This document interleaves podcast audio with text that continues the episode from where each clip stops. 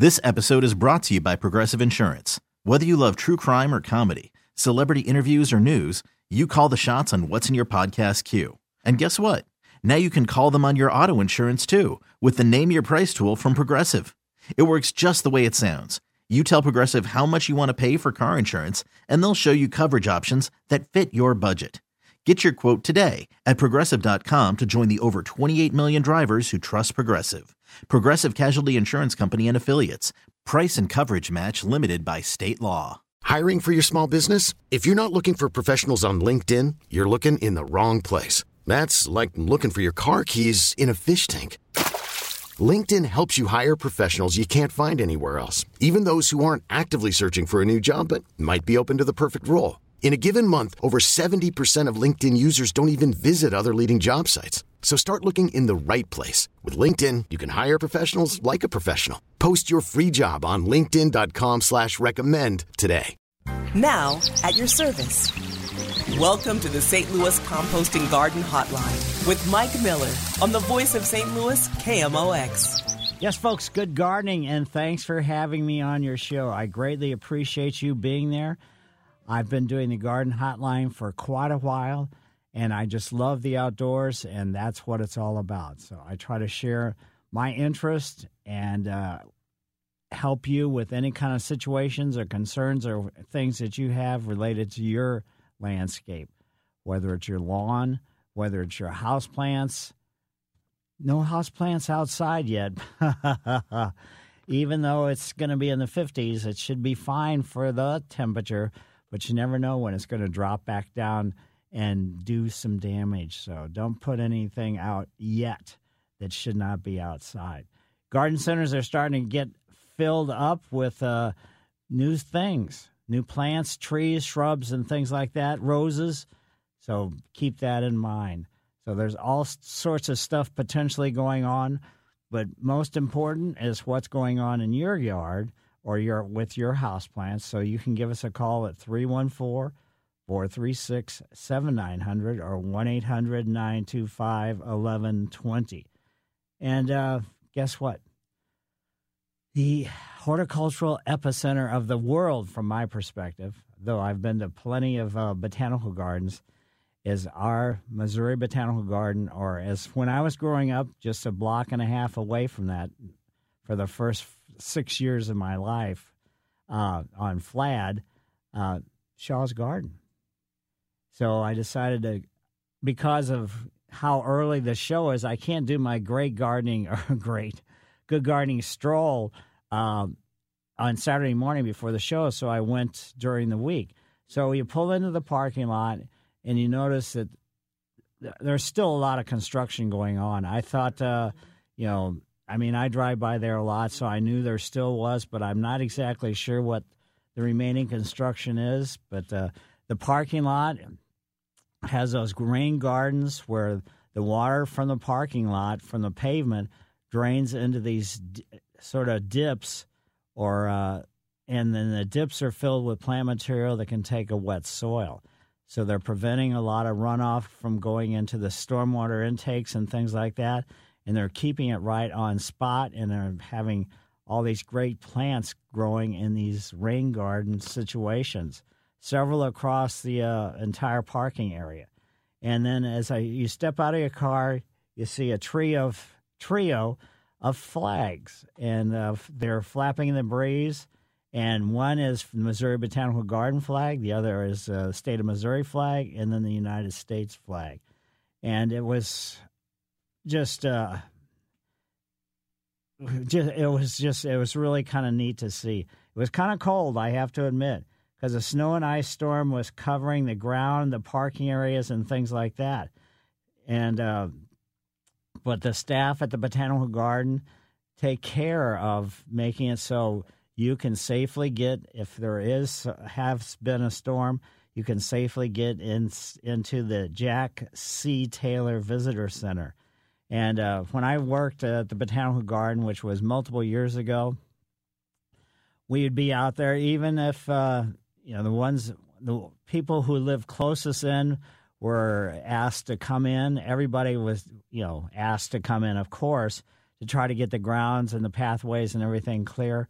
But uh, so that was uh, not that much fun back, you know, in those days, and it's not that much fun in these days. So anyway, but the Jack C. Taylor Visitor Center, you go up some steps, but there is a ramp, so you can if you have uh, a stroller that you need to push or you need to have a you know a surface that you don't want to climb steps there's an easy way to get up to the actual entrance and that the ramps go yeah it's not too far um, maybe oh i don't know how far it is but anyway so when you step into the building it's like four stories of glass it's really kind of neat and there's a video highlight going on on the left hand side as you come in. And the video highlight shows exhibits and reminds you that not only is there Shaw's Garden or Missouri Botanical Garden, there's a Shaw Nature Reserve and there's a Sophia Sachs Butterfly House. So there's other things going on. So along with Madagascar workings there, the Botanical Garden is doing some major works in relationship to that. The video just keeps going on and changes. I mean, it's really you. You could sit there almost for multiple hours and watch and see all the different things that they're willing to show. And uh, one of the things that it does say, which kind of caught me by surprise a little bit, uh, simply was uh, there's over 300 varieties of plant material in the climatron and I knew there was a lot, but I didn't realize that there was quite that much.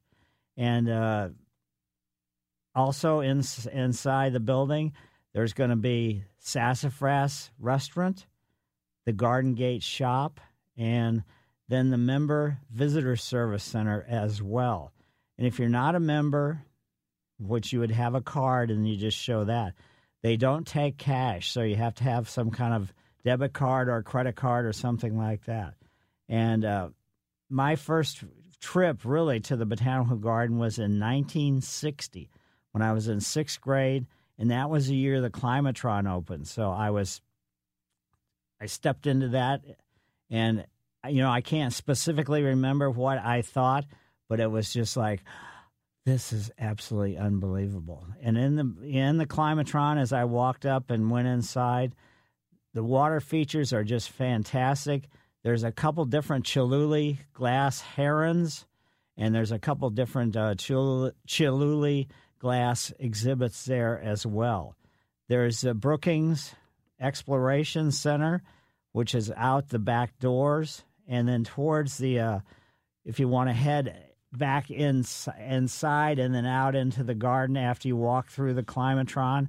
The climatron pathways, when I worked there, was in I worked at the Botanical Garden for five years. In the fourth year, after four years in the English Woodland Garden, I decided I should go back and work in the climatron because I had been there way back when. So the pathway seems a little bit different now than what it was when I was working there. And I, you know, I worked there. Quite, well, let's put a, a while, several decades ago. But uh, anyway, so I stepped back outside of the climatron and then headed towards the Gladney Ross Rose Garden.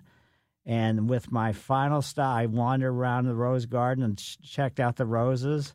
And uh, with my final stop being in the Linnaean House. And the Linnaean House was uh, something, a building built by Henry Shaw so he could have some citrus, some orange trees, and things like that. But now it is the potted plant heaven there are so many different potted plants in there, various sizes of plants, but uh, it is unbelievable. So if you're into potted plants, it shows you all the different kinds that you can grow in various situations.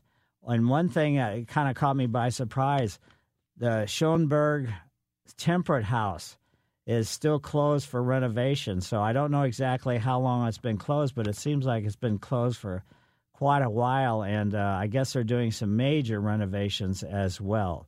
So, anyway, that was my t- good gardening stroll at the Missouri Botanical Garden or Henry Shaw's or Shaw's Garden, and it was just uh, it was just nice to see the Jack C. Taylor visitor center. I hadn't been in it. You know, this was my first time. So, anyway, Mike Miller, KMOX Garden Hotline. If you have any questions, concerns, or comments, 314 436 7900 or 1 800 925 1120. We'll be back after these messages. This is the St. Louis Composting Garden Hotline with Mike Miller on the voice of St. Louis, KMOX. Yes, folks, we do have phone lines open 314 436 7900 or 1 800 925 1120.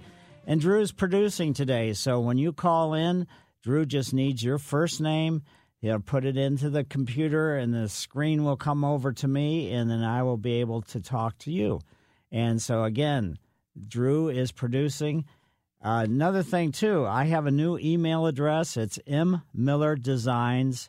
mmillerdesigns22 at gmail.com. So, mmillerdesigns22 at gmail.com. Let's head now over to Sue's yard. Hi, Sue. Oh, hi, Mike. You know, Mike, I live in an apartment building, and there is an old elm tree behind the building. And um, there's been some bark, some big pieces of bark that have uh, come loose from the base of this tree. Ooh. And um, also, last summer, I noticed a lot of sawdust area on the one side in this same area where the bark is coming off. So, is this tree kind of on a slow decline, or what? What would cause that bark to come off? Well, there could be several different things, you know, all at once. But uh, if you're seeing the sawdust and you're seeing, uh, you know, major insect problems, and an older tree is not, it's not a good sign. And once the bark, you know, falls, then that basically reduces the veins or the vascular system from ability to take the uh, nutrients and moisture up from the root system to the top of the tree to keep it, you know, producing foliage because then that's, you know, then the leaves are what actually makes the food for the tree just in general. Okay. So this is not a good sign.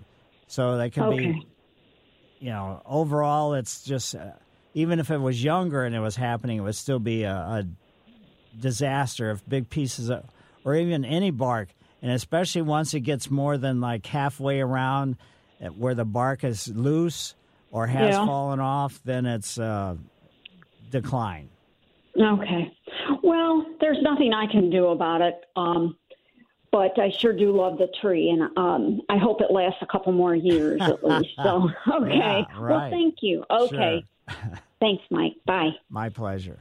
Yeah, there's several different kinds of insects that, uh, I mean, they bore into it, and when they're boring in, that loosens the bark, and then it also creates that sawdust that you you know that you're seeing. So again, 314-436-7900 or 1-800-925-1120. Just remember, it's nice to see some warmer weather. There's no getting around it, but uh, and especially compared to the East Coast, I mean, some of those cities, the temperatures are unbelievably cold. I mean, here I, you know, I go, oh, it's too cold here, but it's nothing like some other people are experiencing. But also, as temperatures rise, realize that uh, lots of stuff happens, troubling bugs. There could be some eggs hatching. There could be some larvae changing. The adults could emerge from hibernation, and that includes everything from scale to aphids to thrips to caterpillars to mites and uh, all kinds of different things. Microscopic, you know, the mites are really numerous colors, almost microscopic spider family members. Then there's uh, all kinds of other things going on as well. So just keep an eye out, and you still got an opportunity or a chance if you have a history of uh, insects on some woody plant material you can spray a horticulture, a dormant horticultural oil, and what that does is that suffocates pretty much all the uh, bug stages. And once the buds start opening up, then you cannot use that dormant oil anymore.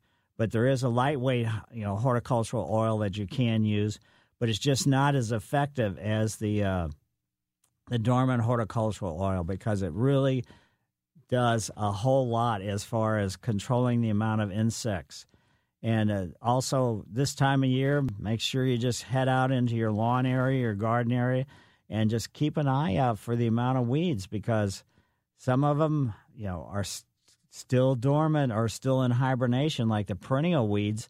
They're down below the ground and they're just waiting for a little bit, maybe warmer weather, and then they're going to start coming up.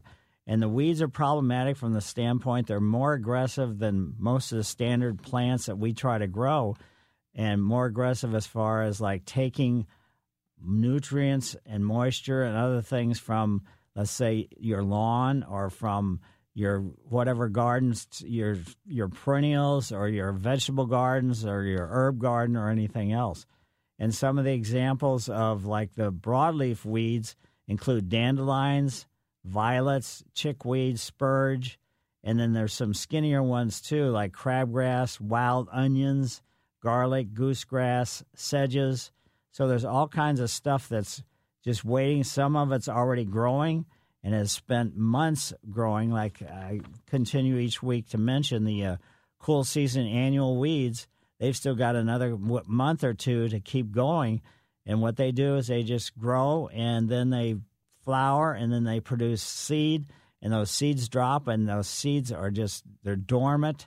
And consequently the only way to really get them under control is for the cool season weeds is to put down a pre-emergent in August. But we've got another thing coming up real soon and that's going to be the warm season annual weeds and so that's when the pre-emergent for those go down that's when guess what the yellow forsythia is in bloom. So just keep that in mind as well that lots of things can, in the work that you can do or you know, the action that you can take can certainly make it a little bit easier for the plant material just overall. This is a good time of year to you know to step out into your landscape on days like this when the temperature, even though the wind is blowing, the temperature is going to be pretty pretty nice. There's no getting around it. And just see is how the everything looks, just from an aesthetic standpoint. Do you need to be thinking about uh, a tree that's overhanging your house, or do you need to th- be thinking about I need to, you know, I want to block a view of whatever it happens to be. Do, should I use some shrubs or should I use a fence? What should I use here? And you know, what can I do? I want to add a new bed space so I can grow some cut flowers or I can grow some uh, edibles or whatever it is. How much, you know, how much, let's say, soil improvement do you need to do? You need to pretty much, pretty about every 100 square feet for improving our clay soils, just in general, about uh, one and a half or so cubic yards of uh, compost amendments and that will elevate the bed space and that will make it much easier to uh, have new plant materials have a good chance of starting.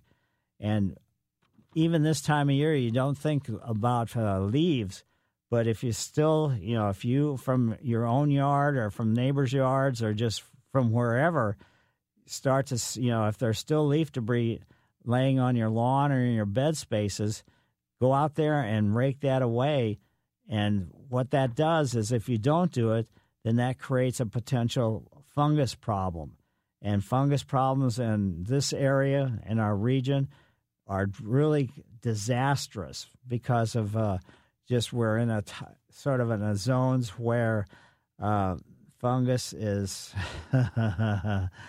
once it gets a foothold into your you know your lawn or your perennials or any what anything it's really disastrous for the plant material. So also head out if you have any kind of ornamental grasses and go ahead and maybe put a some kind of a, something around them and then go ahead and cut them down depending upon the variety any place between two feet, two inches and six or eight to ten inches the bigger ones are the ones that you let more and realize that most of the perennial grasses are you know, they're clump growers. So, in other words, the center of the plant will finally not produce any more foliage in the future. You only get new foliage on the perimeter, and that's what's going to be happening. So, it's going to migrate away from where it originally was. And if you have a clump that's uh, been there for several years, you might think about a little bit, uh, not right now necessarily, probably wait for another couple weeks and just dig it up, chop out the center that uh, is no longer productive. And then, you know, the perimeter is where the new growth is going to begin, and then replant the perimeter. So, anyway, Mike Miller, KMOX Garden Hotline. I will be back after these messages. This is the St. Louis Composting Garden Hotline with Mike Miller on the voice of St. Louis KMOX.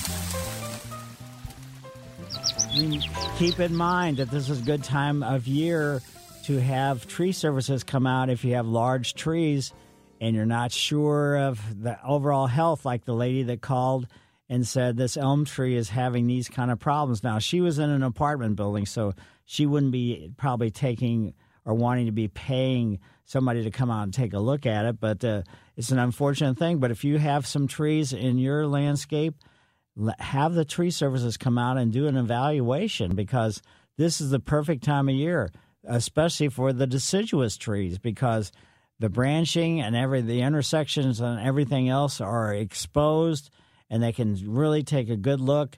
And then some trees, you know, just like with that elm, maybe that elm doesn't need to come out right now, but there are trees that do need to come out, and there are tree services that are working right now. I've seen, you know, throughout the entire metropolitan area trees that have been removed. And tree services are not going to remove them just for the sake of removing them.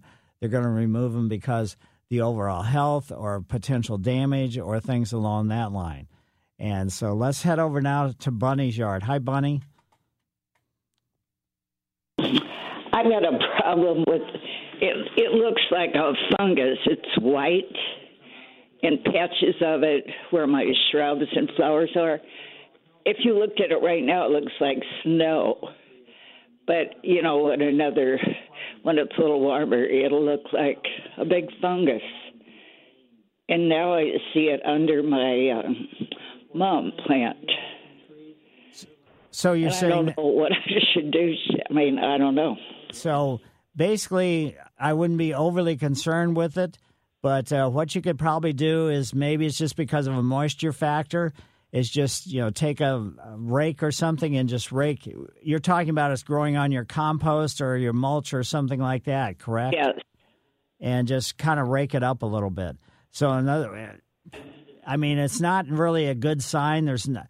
I mean, to try to spray a fungicide on it is not going to be really all No. that effective. So Okay. just just to I didn't know if I should it cover it with mulch or No, no, no, no! Don't do that because that's just turn it over or what, but rake it out. yeah, That's just what you're yeah, telling just me. just rake it up so you can kind of like get some more air circulation where it's you know built up. And also Okay, in the okay. future, in the future, don't you know make sure your mulch doesn't get too deep, and then buy again buy mulch from a place that you know is concerned about what they're selling you and what they're providing for you know all the gardeners because sometimes the product can if you've just put mulch down recently then it's not going to be treated. And or if it hasn't been treated then you can get these problems coming in with the mulch as opposed to being inherently in your landscape Well, I have a problem because we have a lawn service that does all that. You Oh. know, they don't tell you what they're using, but I don't notice it in other properties. I just notice it. My no, I don't go up and look. Right, you know, you'd have to go up to their lawn and look at it all, but.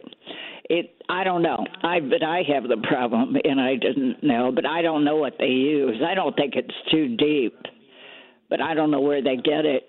Right. You know, their mulch. well i would tell them i mean you've gotten this you has this problem been going on for A while. Yeah. So I would say, you know, talk to them about where they're getting their product and tell them. Or maybe I should get my own. Ha. Well, then you have to spread it or have somebody spread it for you. But yes. Yeah, I know. I yeah okay. I I will tell them, but I they're probably they're going to say you're the only one that's ever said anything. Oh, But I like your idea about just raking it off now. yeah. Just rake it and just kind of stir it around a little bit, and Okay, that I can do that. that will you know take care or help your problem. But don't ever put mulch over it. No. Okay, that's, That's I'm you glad you, wanna told do. me that. Right. Okay. Thank you very much. Certainly. My pleasure. And from the outdoors, let's go inside. The days are getting longer, so consequently, your house plants are going, ah, maybe I'll start growing. As soon as you start to see some new growth on your house plants, that's a good time to fertilize.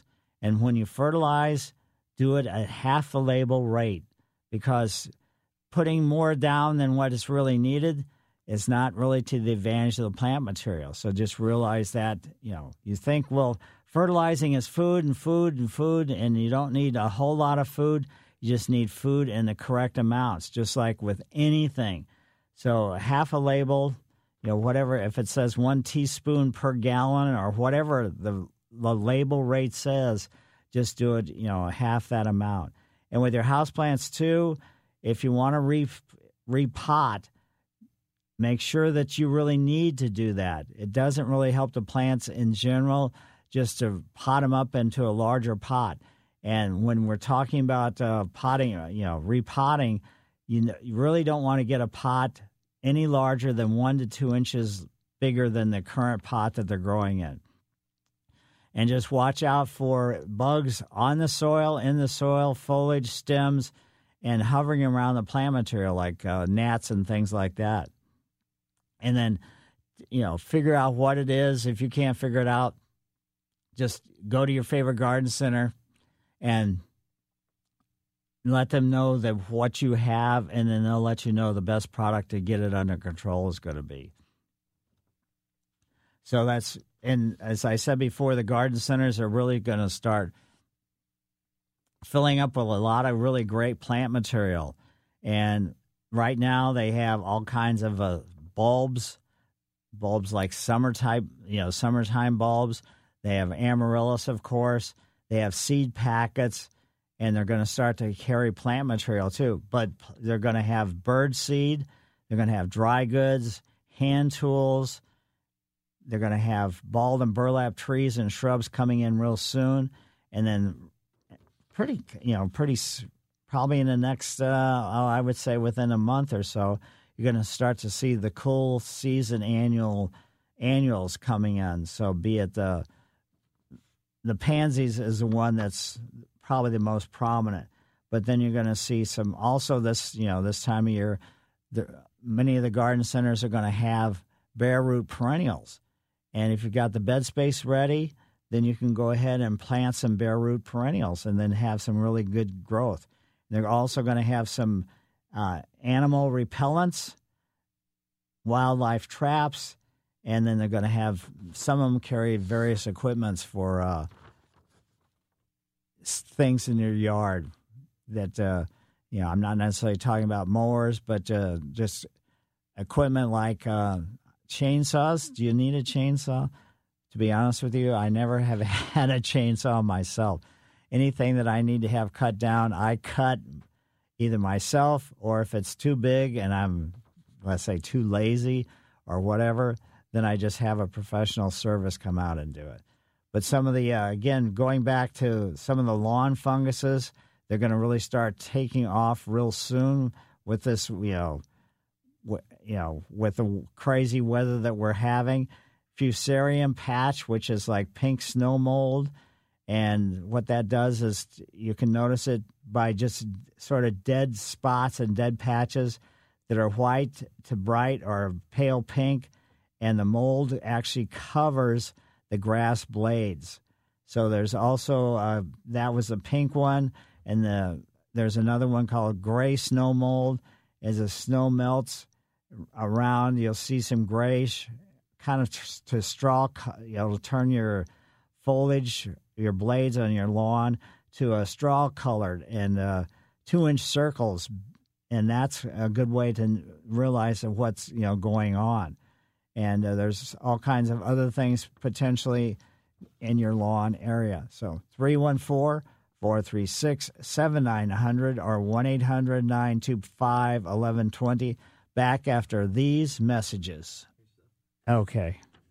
We've got other problems, and those problems just echo throughout the entire system. If you live in an area where you have deer, I mean, it's still wintertime and the deer could do some damage. But uh, some of the plant materials that are more, let's say, less appealing to the deer, the ginkgo trees, the oak leaf hydrangeas, the gold thread branch cypress, the hawthorns, American holly, junipers, paper bark birch trees, leucothoe, rosa sharon, blue spruce, hypericum, witch hazel, vitex. Those are all bad situations as far as bad situations, as far as when the deer come, they go, ugh, I don't think I'm going to. But if it's a severe winter circumstance, no plant is safe. I don't think we've had anything that's been quite that bad yet. So, should we give another try? Okay. Let's. Hello, Sam. Are you there? Yeah, yeah. Hey, Mike, I'm here. Okay. Um, I just had a. So we have like a azalea that's about three foot tall. Mm-hmm. Um, what's what's the best time to like cut it back? I mean, prune it or cut it down? Not down, but prune it back, and then um, how short can you go that it won't? So what month to cut it, and and how short so you don't kill it? Well, well, basically, you should just leave it alone. That would be the ideal thing. I don't know exactly why you th- feel that you need to prune it, but if you do need well, to, we have a ring a ring doorbell, and it the, the azalea one it kind of blocks the oh, it kind of blocks the view of the camera a little bit. So we're wanting to try to shorten it. yeah, I you know, in essence, what I would maybe even consider, we're getting into the time of year where you could actually transplant it. But if you want to leave Oh, it where it is, uh, in the location, the pruning should be done after it finishes flowering, and then don't take Okay. it. Don't take any more than like uh, twenty percent off. Okay. And so you, Yeah, that it's going to be a constant circumstance where it's going to Sure. grow again and be robust and sure. so, so, I mean I would give some good consideration about transplanting. Okay. Yeah, it's been in its spot for 20 years, so oh, wow! um it's it's got a pretty good sized little trunk on it. right. But uh okay, so after after full bloom and only 20%. Yeah. Okay. Perfect. All right. Good luck. Appreciate the help. Sure, my pleasure. All right. All right. Take care. Yes, you. This episode is brought to you by Progressive Insurance. Whether you love true crime or comedy, celebrity interviews or news, you call the shots on what's in your podcast queue. And guess what? Now you can call them on your auto insurance too with the Name Your Price tool from Progressive. It works just the way it sounds. You tell Progressive how much you want to pay for car insurance, and they'll show you coverage options that fit your budget. Get your quote today at progressive.com to join the over 28 million drivers who trust Progressive. Progressive Casualty Insurance Company and Affiliates. Price and coverage match limited by state law. Hiring for your small business? If you're not looking for professionals on LinkedIn, you're looking in the wrong place. That's like looking for your car keys in a fish tank. LinkedIn helps you hire professionals you can't find anywhere else, even those who aren't actively searching for a new job but might be open to the perfect role. In a given month, over 70% of LinkedIn users don't even visit other leading job sites. So start looking in the right place. With LinkedIn, you can hire professionals like a professional. Post your free job on linkedin.com slash recommend today. T-Mobile has invested billions to light up America's largest 5G network from big cities to small towns, including right here in yours. And great coverage is just the beginning. Right now, families and small businesses can save up to 20% versus AT&T and Verizon when they switch. Visit your local T-Mobile store today.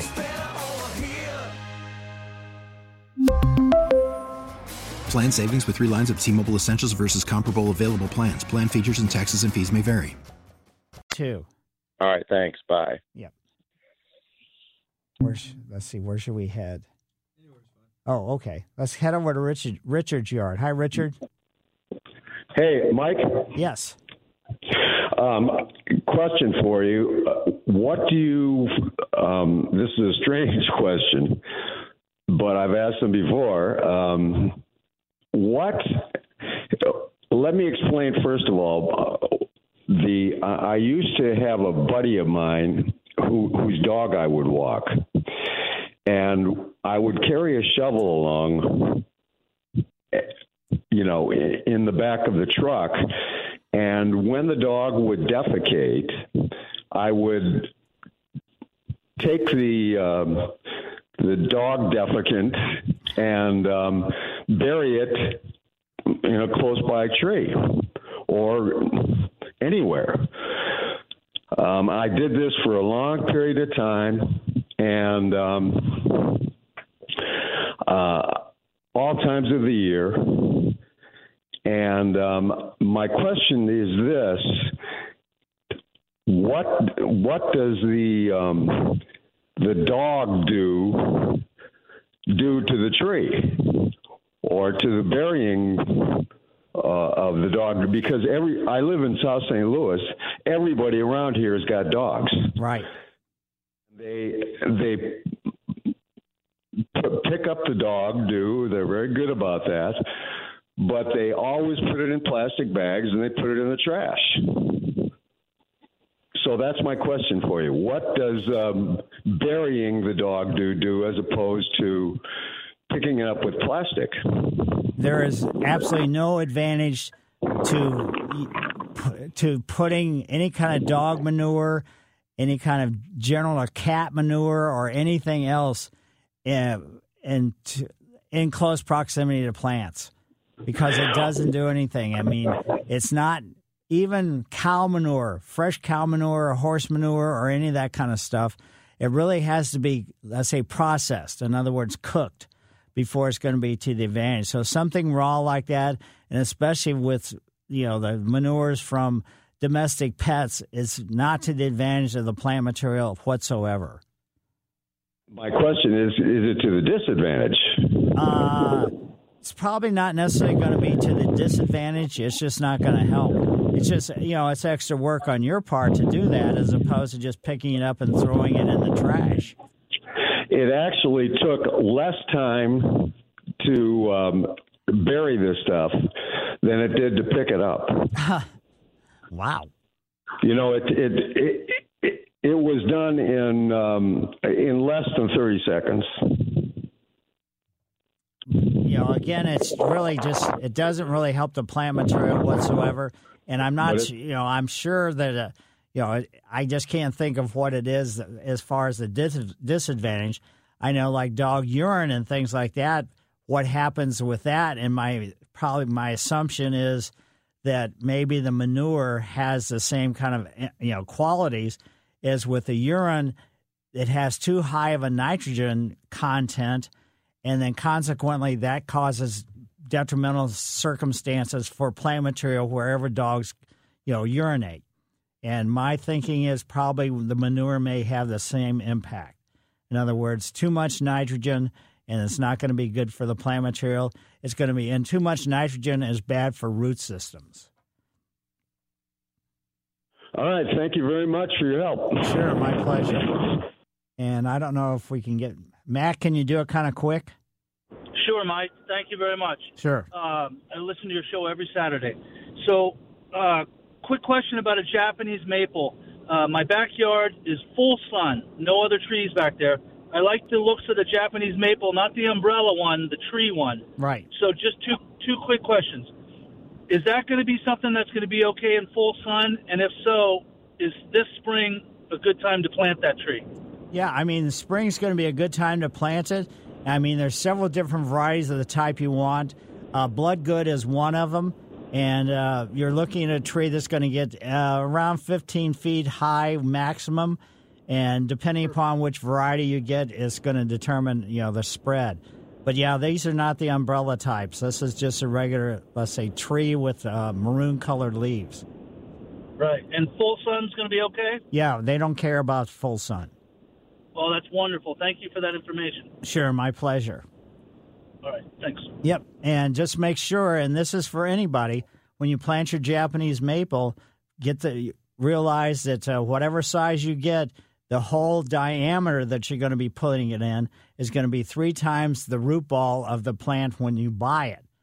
And also remember, always plant or dig the whole depth where 20% of the root ball top is going to be above the surrounding ground. So that's really crucial and very, very important. because you don't want to plant it right at grade because it may settle and sink. And then, consequently, when that happens, water is going to sit there and cause potential damage to the root system. So, just planting properly after you select the variety and get the plant material is really extremely important. There's no getting around it. So, we're going to have another hour of the show. So, if you do have any questions or concerns, Jim, we're not going to be able to get to you until after the news. But 314 436 7900 or 1 800 925 1120.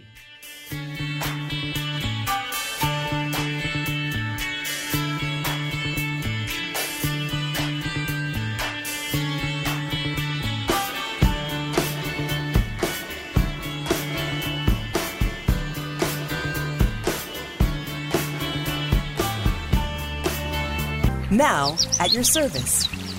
Welcome to the St. Louis Composting Garden Hotline with Mike Miller on the voice of St. Louis, KMOX. Thank you, Scott, and welcome to the second hour of the Garden Hotline. It's the tip of the trowel hour, and I'll be giving the tip of the trowel in just a few seconds. So, lots of stuff going on. Drew, again, is producing. He had a lot of engineering things to take care of in the last hour, but it sounds like he's gotten everything taken care of and shows you the skill the producers have. So when you do call, Drew just needs your first name, and uh, that's pretty much it. Then I will talk to you. He'll put you up on the caller screen, and we'll just kind of go from there. And why don't we? Jim's been hanging on, so why don't we take Jim and uh, go ahead and uh, see what's going on in his plant material world. Hi, Jim. Hi, good morning, Mike. Thanks for taking my call. Sure. We have a rear corner section of our yard that we're wanting to screen up a little bit uh, to uh, uh, for kind of like a little privacy thing, but we don't want to do fences, and we know arborvitaes are an option. Can you recommend something else that'll do eight to ten feet tall? Uh, well, there's, I mean, there's its cousin, which are the junipers. Some okay. some of the other trees, some of the other conifers, the problem with them, just kind of in general, is they're generally pretty slow growing. The ones that will stay about that size, so that's kind of what you're looking at. I mean, there are some varieties of the broadleaf evergreen magnolias that you might consider, and oh, okay. just you know go online and find out uh, which varieties or go to your favorite garden center which varieties are going to be the smaller ones because some of them get much larger than what you're talking about. So I mean, well, we could, you know, we could go ahead and handle maybe up to 15 feet, but right. Uh, you know, we're, we're we don't want uh, much anything taller than that. Right, and uh, so now, how this location is this low? Is it wet? Is it you know high? Is it dry? Is it? Well, it's fairly level and and would would have probably oh I'm I'm thinking at least eight hours full sun. Right. So I would think probably looking at some of the varieties of upright junipers, and I mean it's going to give you the same kind of look that the arborvitae does, but uh, some of the upright junipers will can you can get them with the needles have a bluish cast to them, so they don't necessarily look dark green like the arborvitae do necessarily. Okay, great. Well, thank you very much. Sure, my pleasure. And uh, thanks, Jim. And if you do have any questions or concerns, 314 436 7900 or 1 800 925 1120. And just a reminder, I've changed my email address. It's mmillerdesigns22 at gmail.com. So I've had to make some changes with that type thing. And the tip of the trowel goes out to all the people when uh, this all this nutty icy stuff even though it wasn't a huge amount it was still like problematic. So all the people that were out there working to make walkways to make drives to make roadways everything much safer for all the rest of us. And it's really kind of you know amazing how much work there was.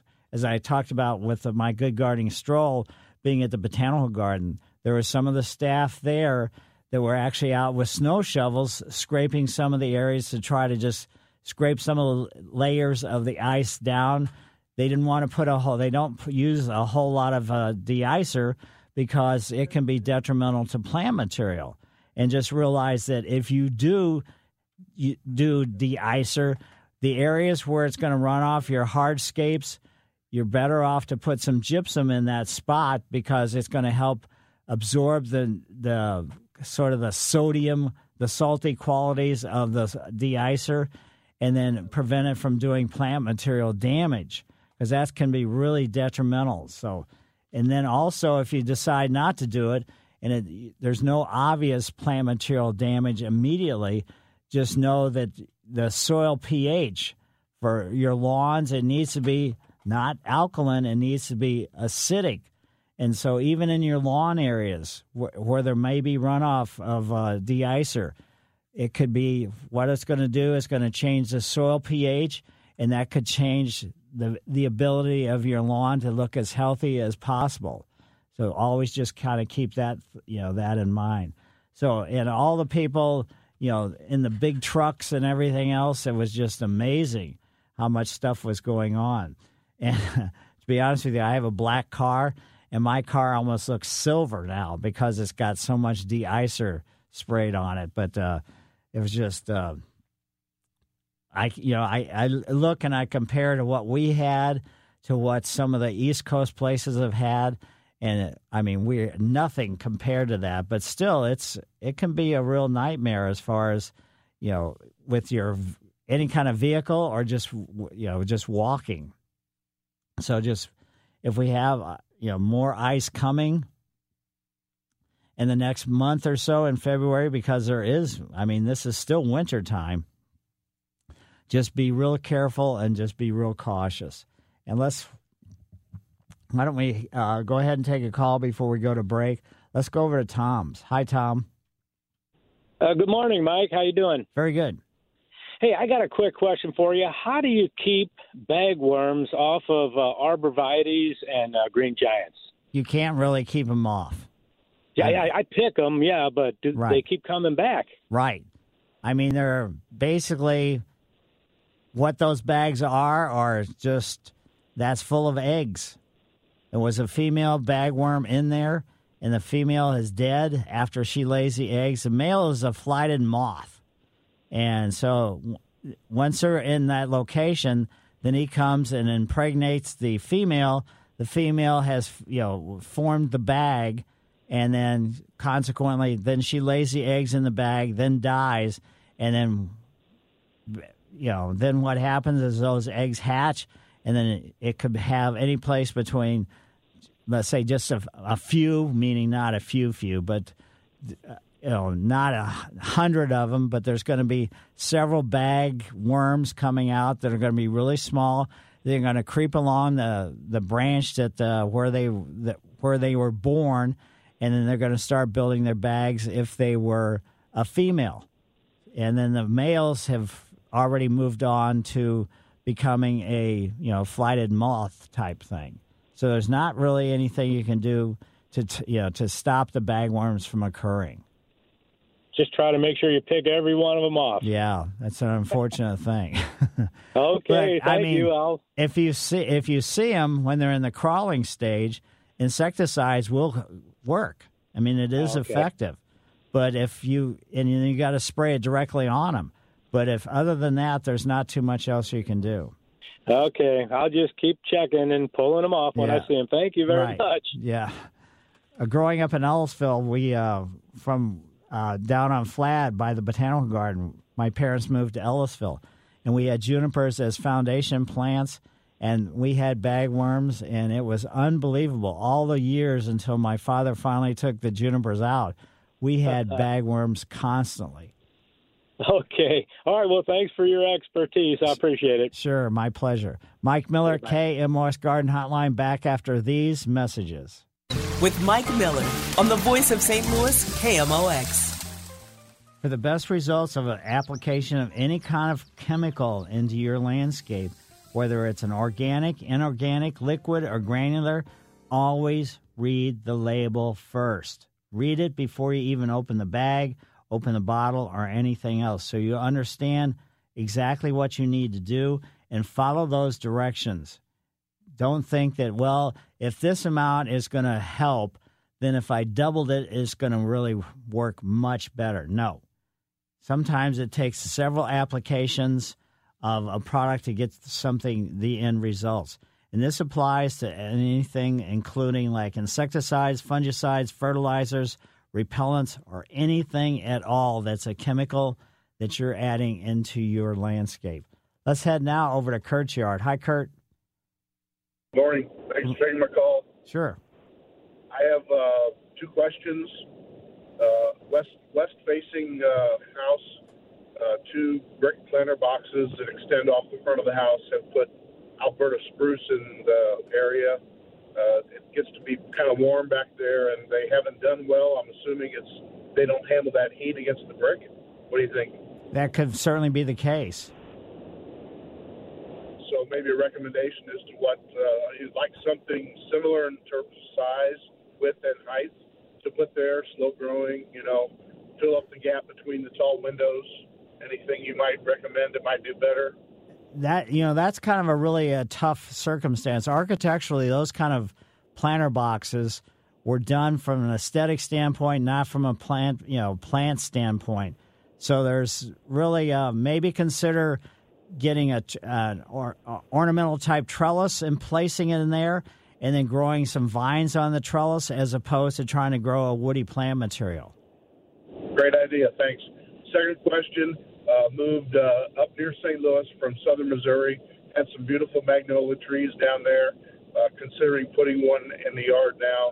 Should I just wait till fall, or can I get by doing it this spring? No, you can plant.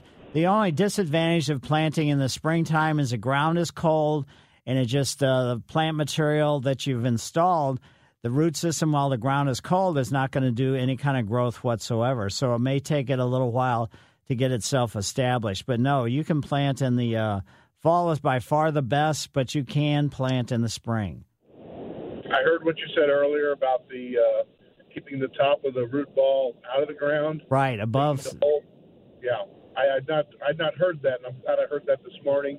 And then also the size of the hole that you're going to put the ball in. Right. Uh, that as well. So I appreciate those comments, and uh, appreciate your show. It's great to listen to. Thanks so much. Well, great. Well, thank you. Greatly appreciate it.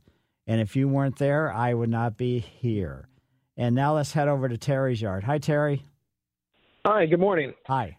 Hey, I have a uh, tree question and an asparagus question. Um, is now a good time to trim um, pin oak branches and also branches from like ornamental trees? Uh, if the ornamental trees are flowering type trees, if you prune them now, then you're going to eliminate any kind of flowering for this spring. So that's right. sort of the disadvantage of that.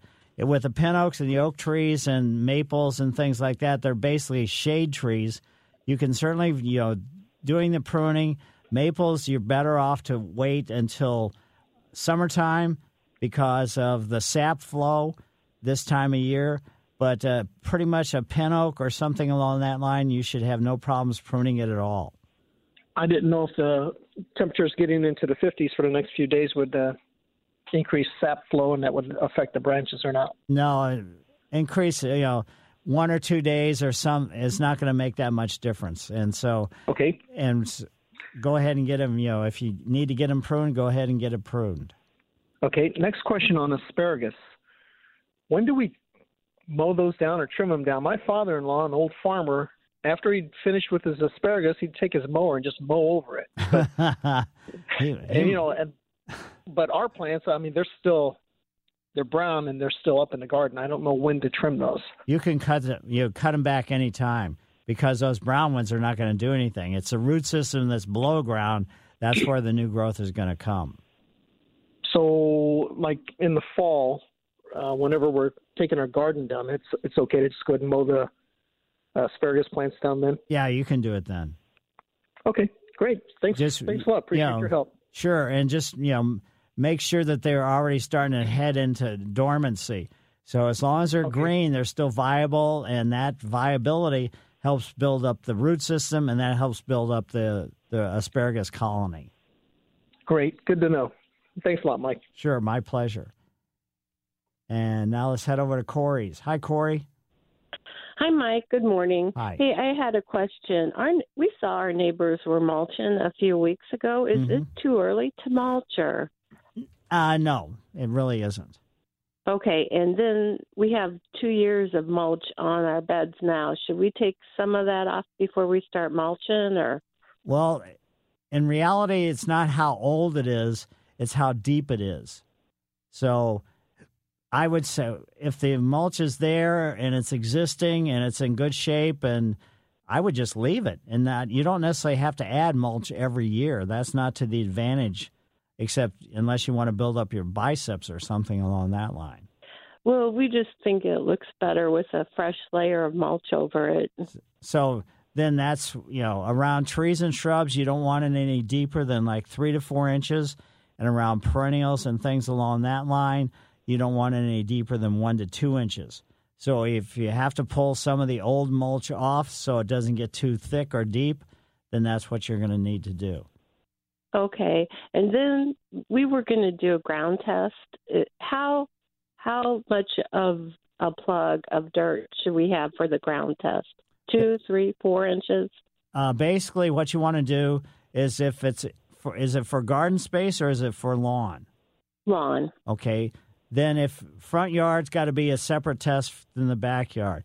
And what you want to do is like from six or seven different uh, locations in your lawn area, you want to g- cut the, you know, go below where the grass root systems are, the grass blades, and get a scoop of like an ice cream scoop of soil. And you want to make it so you're going to end up with a Ziploc bag pretty much full of, of soil from multiple locations.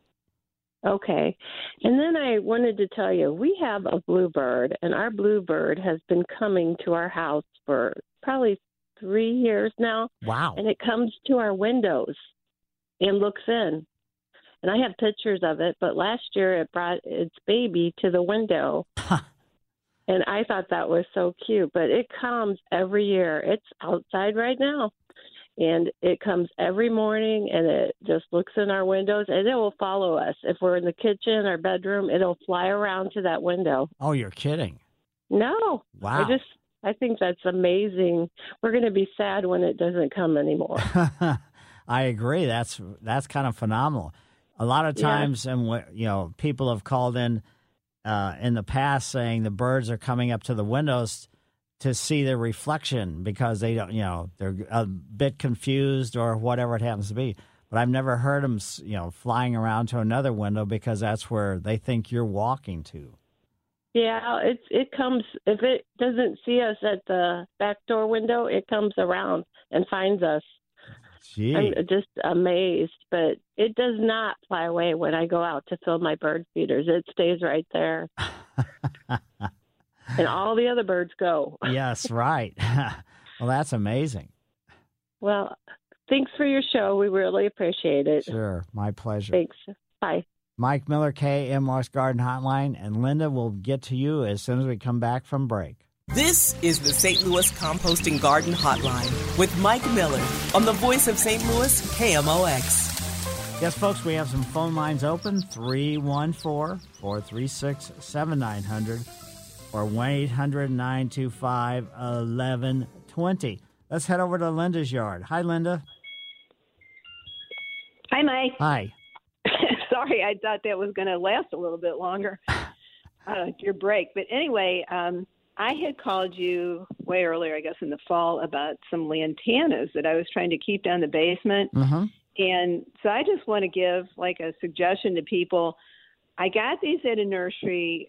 The man gave the nursery owner gave them to me because they're they were donated for um, a public garden space in a county garden that my garden club made. But they really look dead. I have eight of them, but seven of the eight are actually showing life. One of them actually is blooming right now. I mean, they don't, you know, they're not full like normal, Right. but these were just ones that looked like you buy them in early in spring. They had not developed. I guess he got them later on in the season, and he just wanted to get rid of them. But you know, just a heads up to be patient, patient with plants because I was ready to get rid of all of them. They looked most of them looked dead. Maybe a couple of them were fine, but they're all coming out, just little green shoots, and except for the one. And the other thing is, I wanted to ask: Is it good to put like fresh compost on our vegetable garden plants? Our garden is a raised bed, mostly made of compost. We have some dirt in there, but um, to save some of the St. Louis composting, you know, material to put on as the season progresses, along with, you know, some plant like our tomatoes. We will put some new tomato fertilizer, you know, specific for tomatoes on. But Right. is that good to do both? Uh, I would probably not just put straight compost. I would get like that topsoil compost blend and use that as opposed to just adding more compost. Oh, Especially just- si- since the majority you have said is compost. Because compost is good, but also if you've had great luck and good luck with doing what you're cur- you know you're speaking of and currently doing, then go ahead and stick with it. But it's not really at you know it's not to the advantage of the vegetables and everything you're trying to grow because of the root system, you know, stability and things along that line. Oh, okay. Does St. Louis composting have that? Yeah, blend? they have a blend. Oh, okay. Okay, then we could get a bag of that or something. Right. Okay, great. Thank you very much. Sure, my pleasure. a great weekend. And we do have phone lines open 314 436 7900 or 1 800 925 1120. This is a time of year where, you know, it's going to be really warm. It was really pretty darn cold. And when the, you know, the soil here freezes, and then when a soil thaws, like in this, you know, this period, what happens is the younger plants that have been install, installed, whether they're perennials or woody plant materials, that freezing and thawing really can kind of do some damage to the you know to the root systems. And especially the if the root systems are exposed they can be killed by this. And that freezing and thawing is just like ripping and tearing out of it. So things like uh, shallow rooted uh, perennials chrysanthemums shasta daisies some of the small bulbs such as crocus can with this freezing and thawing cycle experience some damage. And uh, so just kind of keep that in mind. If you haven't really been, you know, happy with the results, maybe think about doing something else as far as what you're trying to grow. Just so keep that in mind.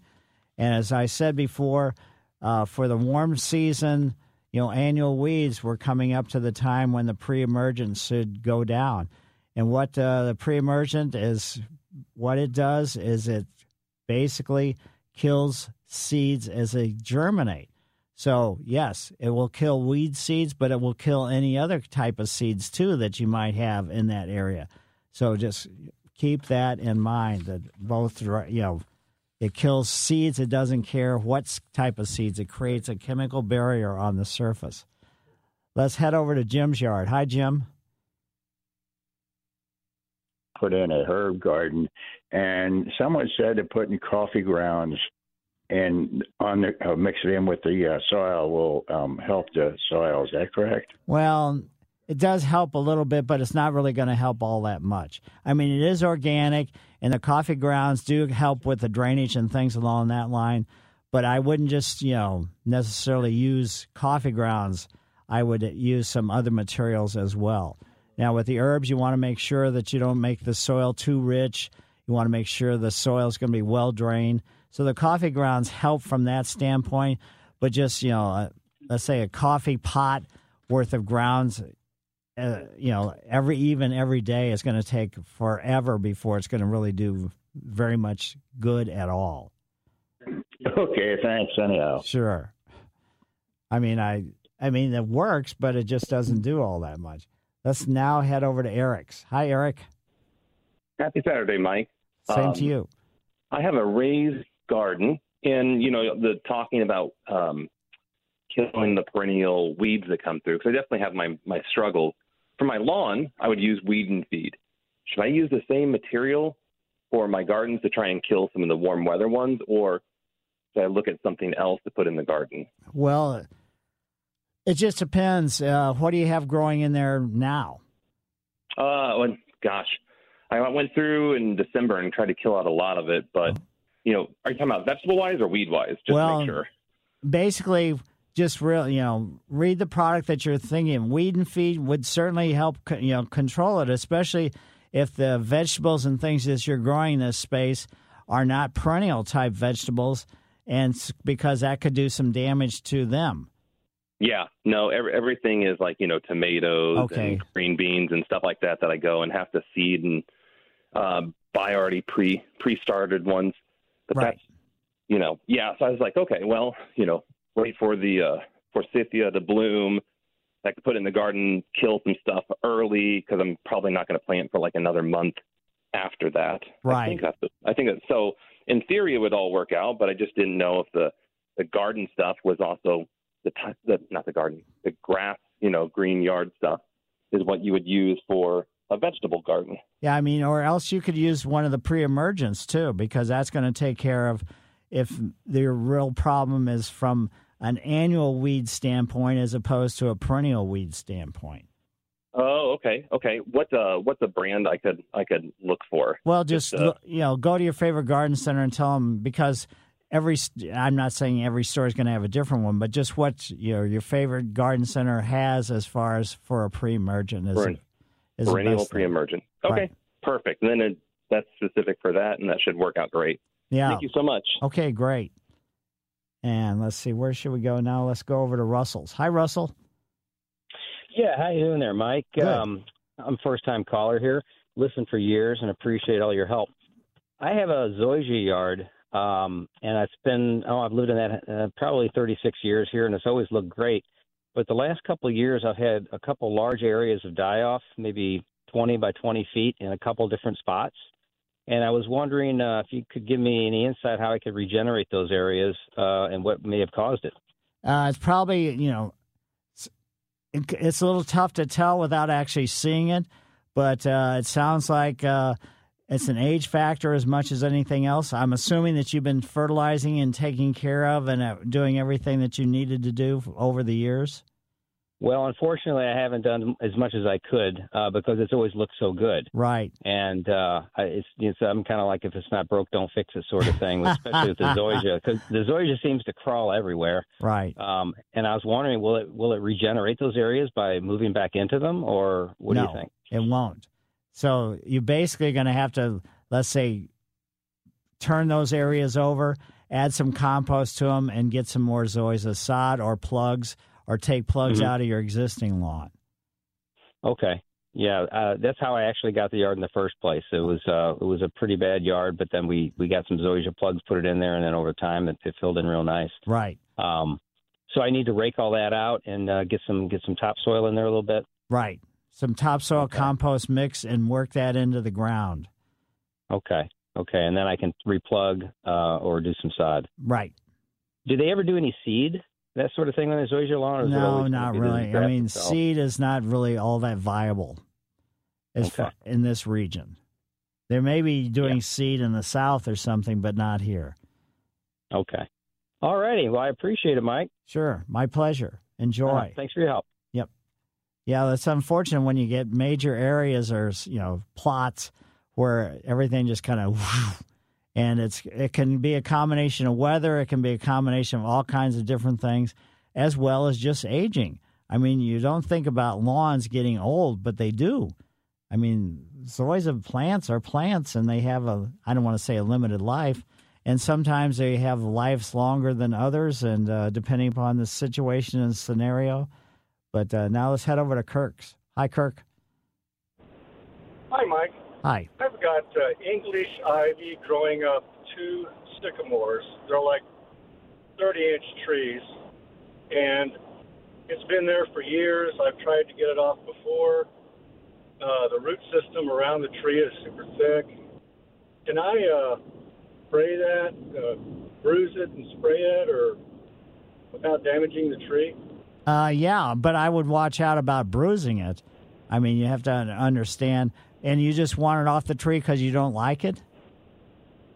Well, I don't want it to kill the tree. I thought because it's kind of surrounding it. But if it's okay, I'll just leave it. Yeah, it doesn't do anything. It's not to the detriment of the tree at all.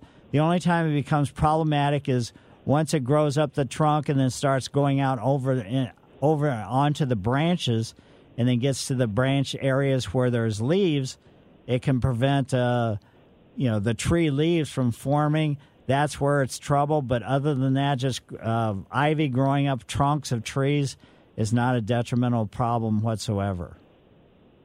Oh, well, great. I'll, I'll just leave it then. Thank you. Right. Good luck with that. And uh, yeah, sometimes it's a lot easier to leave something, especially if you've been battling it for a while. But uh, yeah, if I mean, uh, so just enjoy it.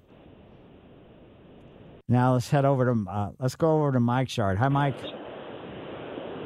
Hey, Mike, how you doing? Good. I've got a, a property drains in the back, and I've got laterals that run out there that kind of taper down in the yard, and it's always soupy in that area. I was wondering if there's any kind of plant you can put on the top of there that would suck, you know what I mean, that water up a little more. Uh, Grass, that grass. Yeah, so um, really, there's there are plenty of plants, you know, perennial wise. If you want to have some perennials, there's trees, there's shrubs, all kinds of things like that. But they're not really going to sort of like blend in with your lawn and just be able to soak up the moisture from your soil. So I would go to the Missouri Botanical Garden website, mobot.org, and see what the you know see your possibilities. But you're probably looking more so, as I said before, at uh, there are some ornamental grasses that will you know grow in a, a wet soil. There are things like uh, even iris, Japanese iris, not the classic flag iris, but Japanese iris, Siberian iris, mainly the Japanese iris, grow in wet soils. So there are things that will grow there, but that's not going to be in the same sort of mode as a classic lawn would be. Okay. All right. I'll check that out. Thank you, Michael. Yep. Uh, and Mike Miller, this is me, 314 436 7900 or 1 800 925 1120. We have phone lines open, and we'll be back after these messages. This is the St. Louis Composting Garden Hotline with Mike Miller on the voice of St. Louis, KMOX. Yes, folks, take a look outside. Oh, I wish it was sunny, but it is sunny, but it's still gray and cloudy. But uh, the temperatures are getting to be perfect for this time of year. Let's head over to Jim's yard. Hi, Jim. After the end of a good fight, you deserve an ice cold reward.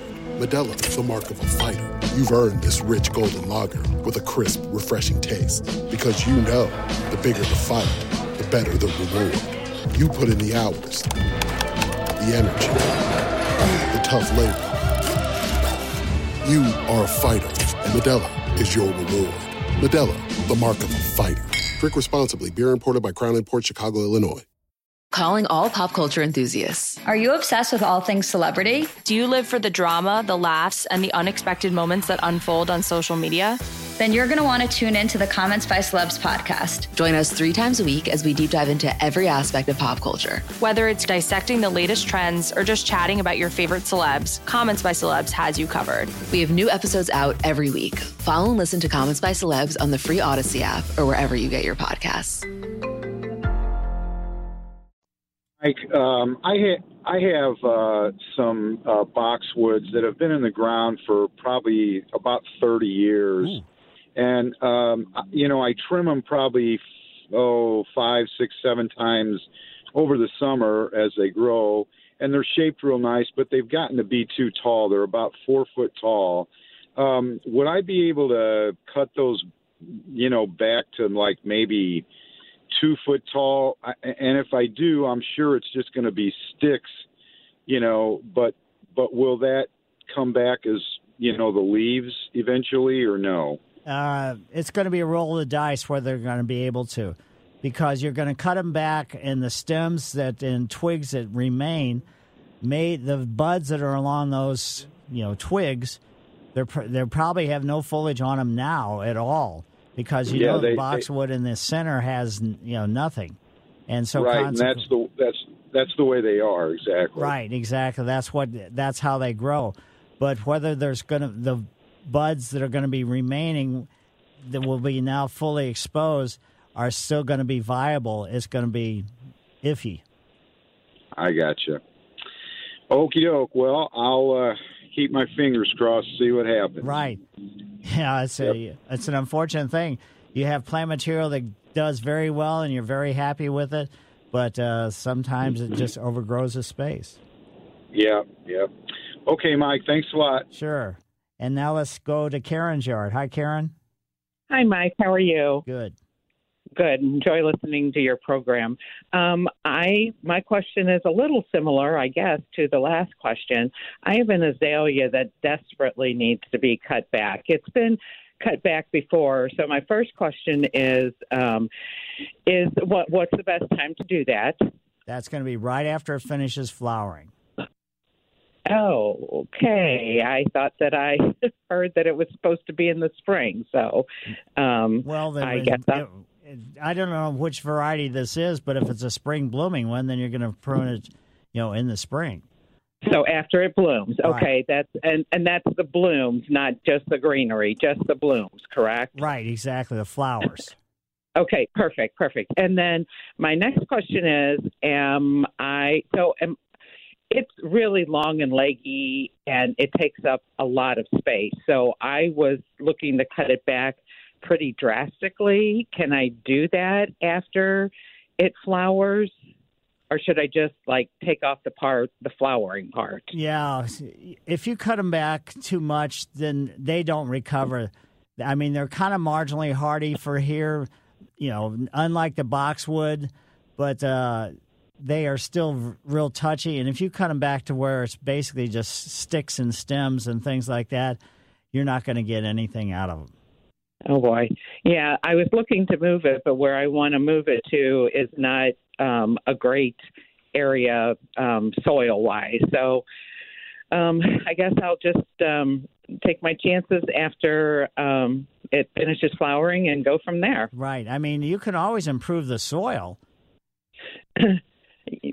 I, I okay, maybe I'll maybe I'll do that. Yeah, it's just uh, unfortunately the area that I really wanted to move it into. It's had um, like been a an area that has it's in the front of the house and it's mostly had like rocks and things like that in it. That type of area. So it would mean you know digging down. And I've been here for well over 30 years, so it's you know digging down under the to get down to decent soil Right. or can I just add soil, get the majority of the top rocky area um, off, and then um, add some good soil to it? just so this the rocks that are there like are brown like uh, river bottom rocks and things like that if they're the white stuff the limestone then no it's not going to work whatsoever if it's just regular brown rocks then you can certainly do that you'd be, creating a raised bed Okay, yeah, we, we've just um, it, it is the white stuff, so that was purely for decorative purposes that we put it on there. So maybe I'll think about it and, and try to find a different place in the backyard um, where I can put it. I just I love it. Um, it's just it's overgrown everything numerous times. So, and it's right alongside my steps with a railing on it. So, you know, it's not got a lot of room to grow, but it sure does, you know, come back all the time. all right well great well good luck Thank you so much for your time. I Sure. appreciate it. and let's go to rayson rayson how are you Doing great, sir. Great show. I enjoy it every morning. Um, Mike, a question. Seems like it's a boxwood third question for you. Um, I kind of got most of the information you shared with the other callers, but my I have globe boxwoods that I transplant. Actually, my wife and I got them from a friend. They last year they were amazing, green foliage. Uh, the ones in front of the house tend to be under shaded area most of the day, so they're perfectly beautiful dark greens.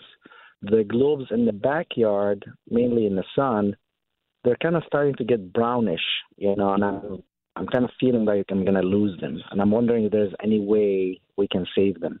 Uh, if they're headed downhill, it may just be a factor that they are, you know, exposed in the situation that they're in. But a lot of the broadleaf plant materials, you know, be it boxwood or whatever you want them as, suffered damage because of that early season cold weather we had. So it might just be an aesthetic thing where the the leaves that are brownish are going to fall off. But uh, if it's not, you know, major damage, and it's not, uh, if they've been there for several years and they've been healthy up to this point, I would say just leave them alone. Let the foliage fall off that's going to fall off, and then kind of hope that uh, some new growth is going to begin. Yes, sir. Thank you so much for your time. Love what you share with us in St. Louis. Keep going, sir.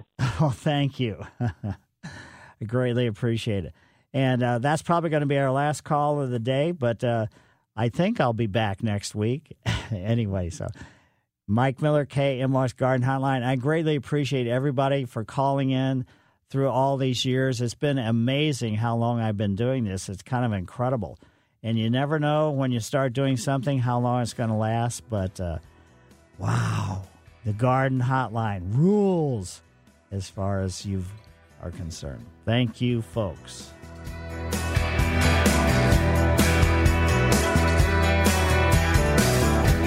Clark Revance and This episode is brought to you by Progressive Insurance. Whether you love true crime or comedy, celebrity interviews or news, you call the shots on what's in your podcast queue.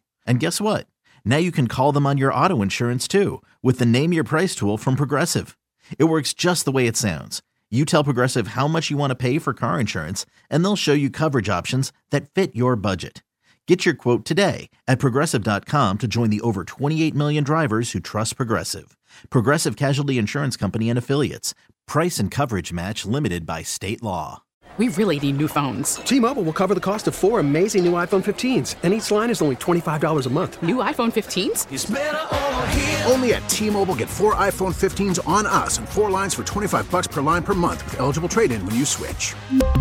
Minimum of four lines for $25 per line per month with auto pay discount using debit or bank account. $5 more per line without auto pay, plus taxes and fees. Phone fee at 24 monthly bill credits for well qualified customers. Contact us before canceling account to continue bill credits or credit stop and balance on required finance agreement due. $35 per line connection charge applies. Ctmobile.com. Calling all pop culture enthusiasts. Are you obsessed with all things celebrity? Do you live for the drama, the laughs, and the unexpected moments that unfold on social media? Then you're going to want to tune in to the Comments by Celebs podcast. Join us three times a week as we deep dive into every aspect of pop culture. Whether it's dissecting the latest trends or just chatting about your favorite celebs, Comments by Celebs has you covered. We have new episodes out every week. Follow and listen to Comments by Celebs on the free Odyssey app or wherever you get your podcasts.